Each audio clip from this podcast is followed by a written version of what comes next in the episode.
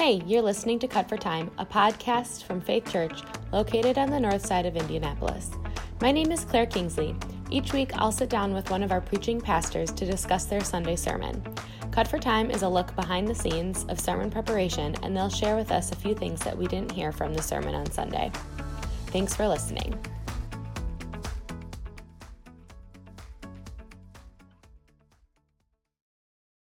All right. Hey there, Jeff. Hey, Claire. It is a rainy Wednesday afternoon. The weather's cooled off. Um, yeah, I don't, I don't know if we're finally done with summer, but uh, I'm I'm ready for cozy season. Me too. I know. Fingers crossed. I just hope we don't skip it. You know, like I need the 60 degree weather, and sometimes I feel like we miss it. Yeah, and and the leaves changing color. Like every so often, it'll be a year where it's just like a week of really bad weather, and then all the leaves are gone. It's like no. Yeah. I yeah. need the orange and the yellow and the red and the yeah. Mm. Gold. Yeah, me too. Um, all right, Jeff, why don't you give us a recap from the stoning of Stephen at the end of Act seven, yeah. and then um, we'll jump into what you had to cut from Sunday's yeah. sermon. Uh, yeah. So uh, we were looking at this passage, the end of Act seven, the bulk of chapter seven. Uh, we looked at the week before, which was this sort of long speech of Stephen, kind of recapping their history of faith and faithfulness uh, towards God, the the uh, Jewish people, and now he comes sort of the conclusion to it, and the people are outraged and they they begin like gnashing their teeth and how dare you say that stuff about us and and then Stephen has this vision of uh, Jesus in heaven, and that really pushes him over the edge. So they drag him out of the city, and they're like, not even they're like rushing at him and throw him out of the city and stone him to death. And as he's lying there dying, he's literally praying for them, like, Father, forgive them and don't hold this sin against them, receive my spirit, you know, all these echoes of Jesus' own sacrificial death on our behalf. And we're also introduced to Saul, who was standing there. And the the thing that comes up through this for me as I was looking at this passage, and others have pointed out, is uh, there's so many contrasts throughout the passage, but the really big one just seems to be that Stephen seeing Jesus is what changes his perspective. It changes his perspective on what he's going through, on how he sees the the people who are doing this to him, uh, on on the ultimate victory that Jesus mm-hmm. gives us as we trust in Him, even when we suffer for Him. So it's just the you know the the contrast between, in a sense, really these people's spiritual blindness and Stephen having his perspective changed by seeing Jesus that makes all the difference that allows him to offer love in the place of hate and forgiveness in the place of anger and vengeance and to trust that God really is in charge and he wins the victory ultimately. And if we're with him, then we win whatever the hateful world or people around us choose to do. Mm-hmm. So it's just it's it's uh I mean honestly it's a little humbling, right? Like I'm in situations where I'm mistreated and people say you know unfair things about me. And my first reaction is not naturally to pray for them and uh, say lord don't hold this sin against them. And uh, you know this passage forces me to reckon well i'm probably looking at those people and looking at myself and look at the situation less than i'm looking at jesus and if i really saw jesus in the middle of that and enthroned in glory and advocating for me and standing there with me in it, that would really change my perspective and, and my response. Mm-hmm. Yes. So um, you just mentioned like the echoes of Jesus's death that we see in Luke's writing of uh, Stephen's death. And mm. then you mentioned that earlier that like maybe you didn't get to cover all of them in the sermon. Can you just list all of the things that you've observed and then maybe um, you can like flesh it out a little bit? Oh man, well yeah. I mean, there's it's almost like his whole we don't get a lot of Stephen's life, but we get of it, obviously. It's almost like his whole life is structured. Luke is picking out these uh, obvious parallels to Jesus' own life. I mean, full of the Holy Spirit and full of faith and having a good reputation among the people and uh, you know, going back even earlier into the chapter, uh, the the false witnesses that are lined up against him, and even the specific charges they bring against him. And uh, then in the passage like that we're looking at uh, right now, uh, you know, they they accuse him of blasphemy, and they're just enraged, and they refuse to listen to him anymore, and and they're going to kill him, and and as we sort of talked about earlier, I mean, Stephen is almost literally quoting Jesus saying, mm-hmm. Father, forgive them. They don't know what they're doing. Don't hold this sin against them. And then praying essentially as Jesus does, into your hands, Father, I commit my spirit. Except in this case, he's praying to Jesus, who is standing at the Father's right hand. And so again, it's this further vindication, this this further um, proof of the the truth of Stephen's message of who Jesus is that he's now seeing Jesus himself standing at the right hand of the Father who's there to receive him. There, there's just one other little point in here that uh, that I, is another echo of Jesus' own life and sacrifice that um, they they drag him out of the city to stone him so, just in the same way that Christ is led out of the city to be crucified, uh, Stephen is dragged out of the city. So, it's like this they're trying to underscore this further exclusion and separation. Like, you're so horrible that, that we're casting you out of the city. Mm-hmm. And it, to me, it, it made me think of this passage in Hebrews 13 where the author is saying, uh, you know, the, the bodies of those sacrificial animals that were used in the old old covenant system uh, are the bodies are burned outside the camp. So Jesus also suffered outside the gate in order to sanctify the people through his own blood. Therefore, let us go to him outside the camp and bear the reproach that he endured. Hmm. So Stephen is like literally an, an, embodied example of exactly what the writer of Hebrews is talking about. Like he is willing to bear the shame, the the quote unquote shame of being identified with Jesus and, and mm-hmm. willing to take on himself the reproach, the rejection that Jesus himself suffered. And the beautiful thing is, I mean, he finds Jesus in that place. Isn't that what's so awesome? mm-hmm. right like they they think that they are separating a holy god from this sinful blaspheming person when in reality jesus is in the place outside the city outside the camp where he himself was thrown and that's actually where we meet him where, where we identify with him and being willing to be wrongly accused and and shamed uh, and uh, and dishonored for the sake of Jesus, that's actually the place where we find Jesus.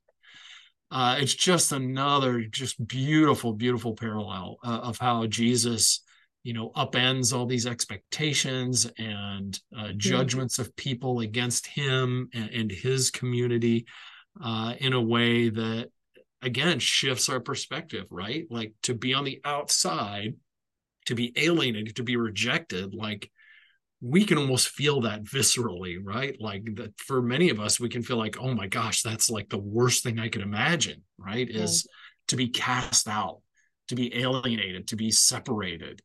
And the, the writer of the Hebrews is pointing out, but that's exactly what Jesus endured for us. And so when we experience that for him, that's especially the place where he meets us and mm-hmm. there's something beautiful in that uh, and uh, and and the reversal of the judgment of people in scorning jesus is actually what brings us honor in the kingdom when mm. when we bear that with the the love and the hope and the faith that jesus models for us mm-hmm. thank you jeff so um you were talking about just seeing Jesus does change our perspective. That's what we saw. We saw this happen to Stephen. But what if we maybe have a disoriented or distorted view mm. or perspective of Jesus already that we're coming in with? And so, um, in our sermon discussion guide, we are taken through an exercise of visualization. Um, we're mm. just thinking about what we think about, how that what we think about and what we visualize does direct our behavior. And it can do it in a positive way and it could do it in a negative way. Mm. Oh man, that that's such a great exercise because that's so powerful, right? Because it actually surfaces: Do I really have real perceptions of what Jesus is like, or have I carried in maybe negative baggage? Like, do right. I think Jesus is condemning and angry and judgmental? Like, depart from me, I never knew you, you workers of iniquity, or uh, you know, and some of us maybe heard those voices, maybe literally from parents or teachers or church leaders like in the sense of oh you're not measuring up. You're you're not obeying the rules well enough. And i'm disappointed in you which means god's disappointed in you. And mm-hmm.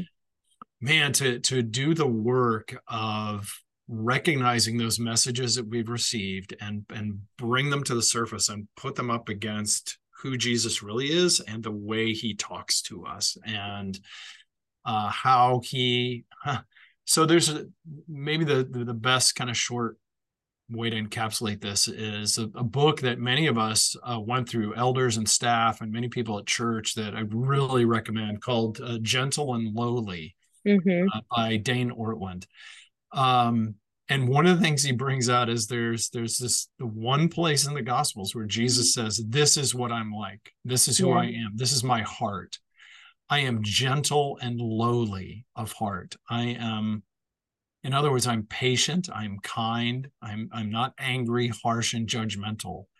Uh, I I want you to be yoked to me, to be connected to me in a way that's life giving.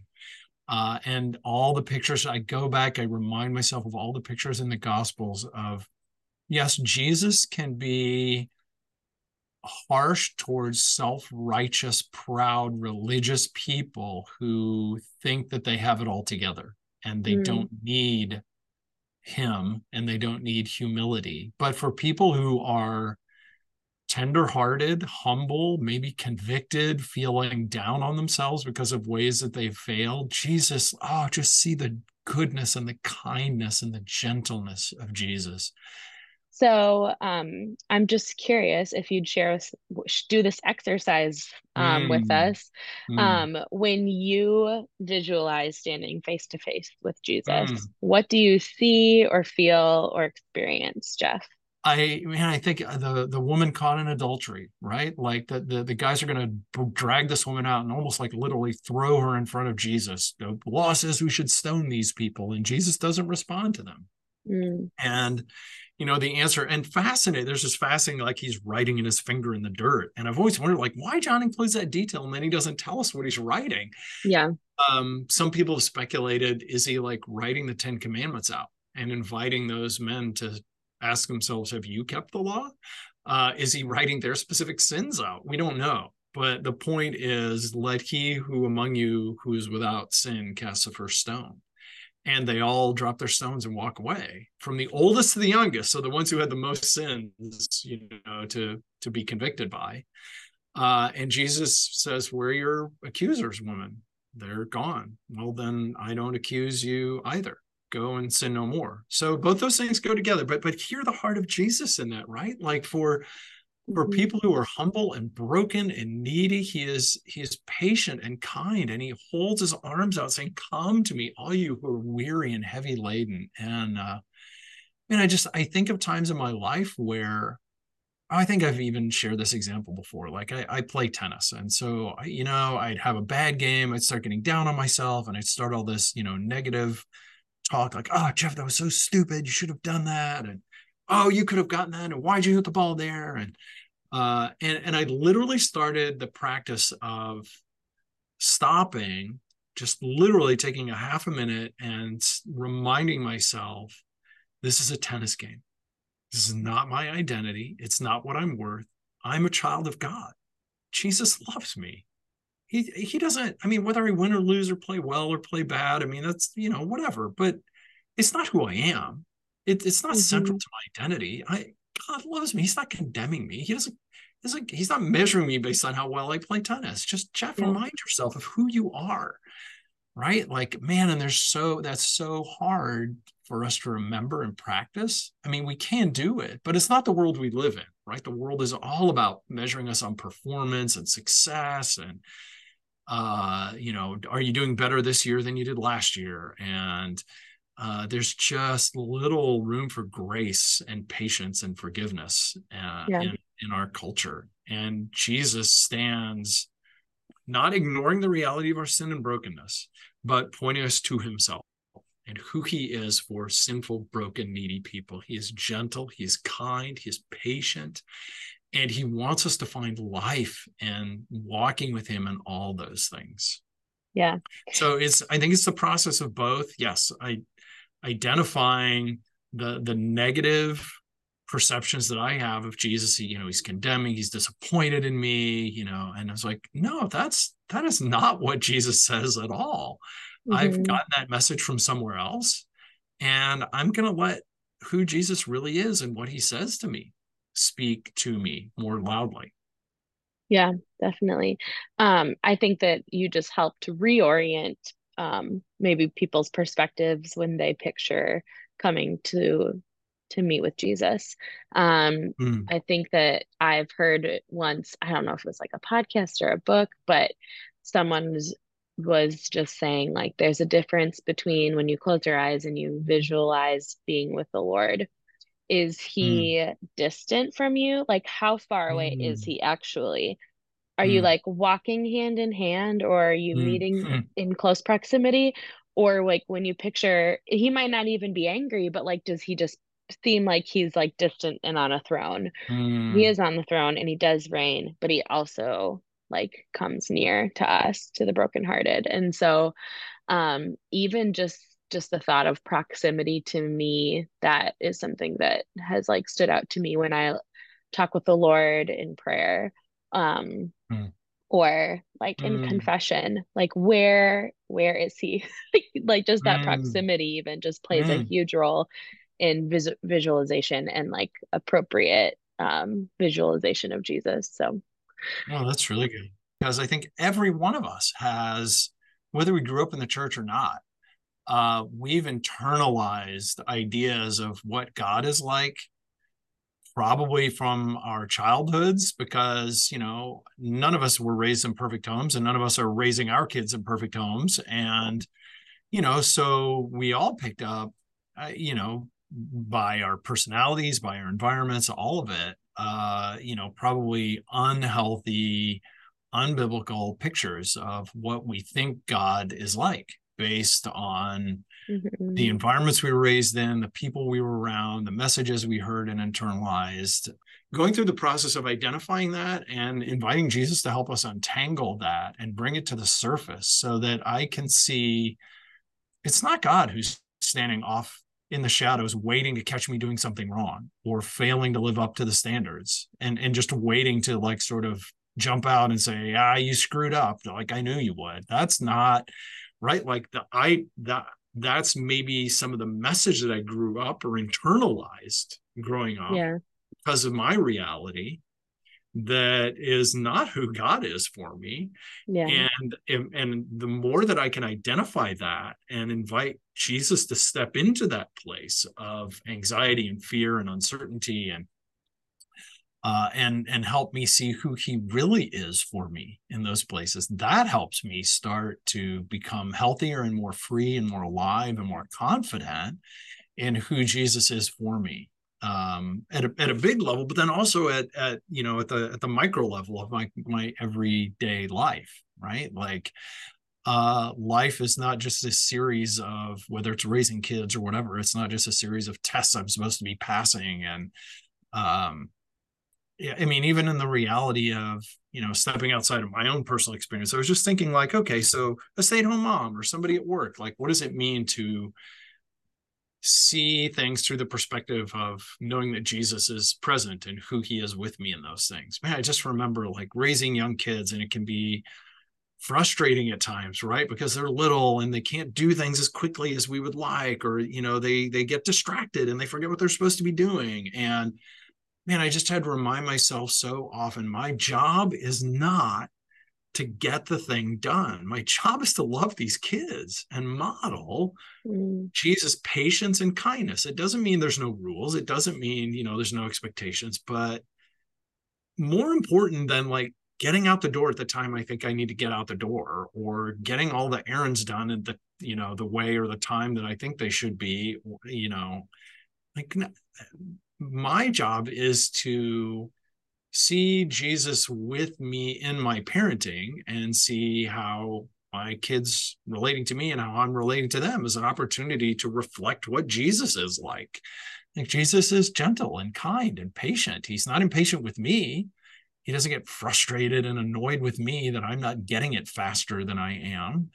And that helps me in how I'm looking at what I'm going through in my days, right? Like all the interruptions in Jesus' life and ministry that the Gospels point out, like, man, being a parent uh, at times just feels like one constant string of interruptions. Like, well, I was trying to go here, but then the kid got his shoelaces knotted and he peed on his shoelaces, and now I can't untie him. And it's, you know, it's just like, okay, but Jesus lived with this whole willingness to be interrupted and just understand, like, okay, well, this is what I'm doing right now. And yeah. this is the opportunity the Father has in front of me to reflect what He's like in this interruption with this yep. people that have, you know, taken over my schedule. But, you know, they're people that God loves. And it's an opportunity for me to reflect Christ in that reality. And the same thing with, you know, work and interruptions in work days and frustrating projects and uh, all of it. When I see that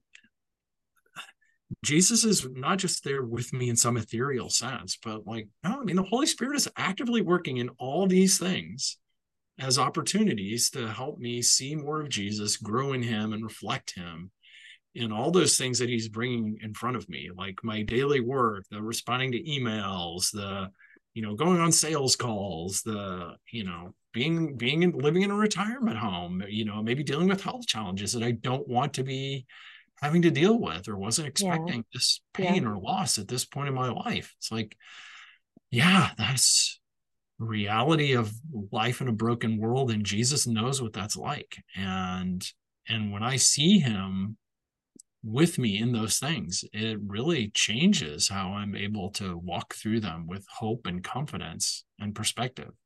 Mm-hmm. And also like Stephen, I mean, this vision, the the reminder that this is not the end of the story either, right? Like it it feels overwhelming and discouraging and there's no hope and maybe things don't change practically in the reality I'm living through, but I'm also not just living only in this world, right? Like I'm this is the worst it's going to be for me as a follower of Jesus. And and that man, that's encouraging. Um, yeah, it's true.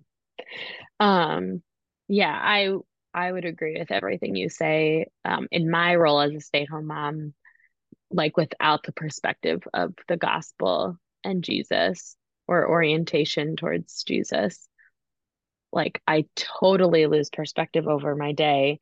Um, but with the right orientation, then like changing diapers can become like an act of worship or preparing meals.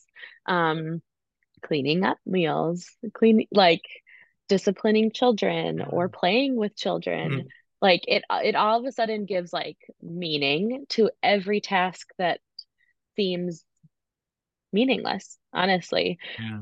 There are plenty of people who aren't stay-at-home parents, but um, or parents in general, but just there are we all have tasks that are seemingly meaningless and um but like nothing is lost in the sight of the Lord and like it can all be done as an act of worship.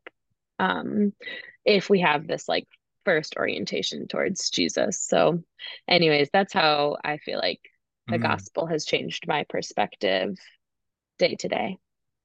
Mm, that's great, Claire. Um, well, I encourage people to check out the discussion guide this week, which takes them through this exercise of visualization and really take some time to think about how do you view God? And um, do you have like how do those influence your mm. behavior those views of God? Is it positive? Is it negative? And do you need to reorient in any way?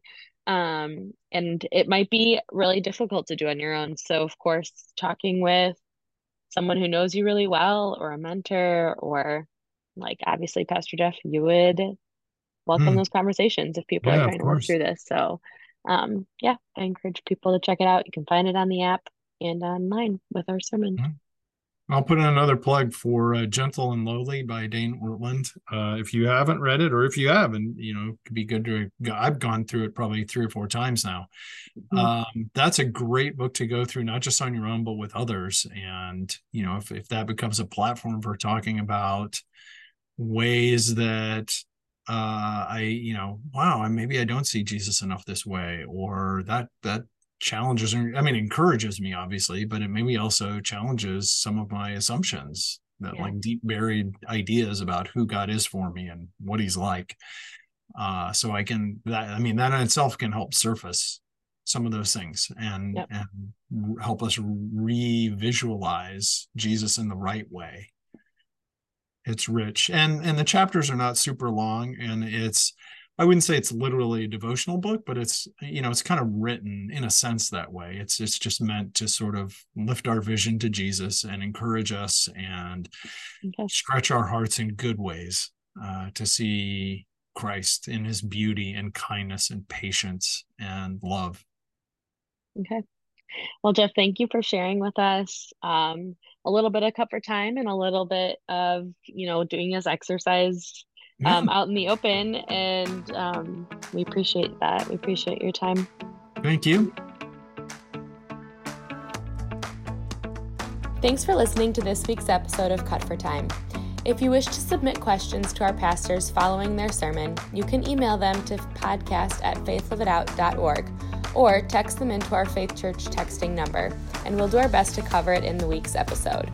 If this conversation blessed you in any way, we encourage you to share it with others. Thanks for listening. We'll be back again next week.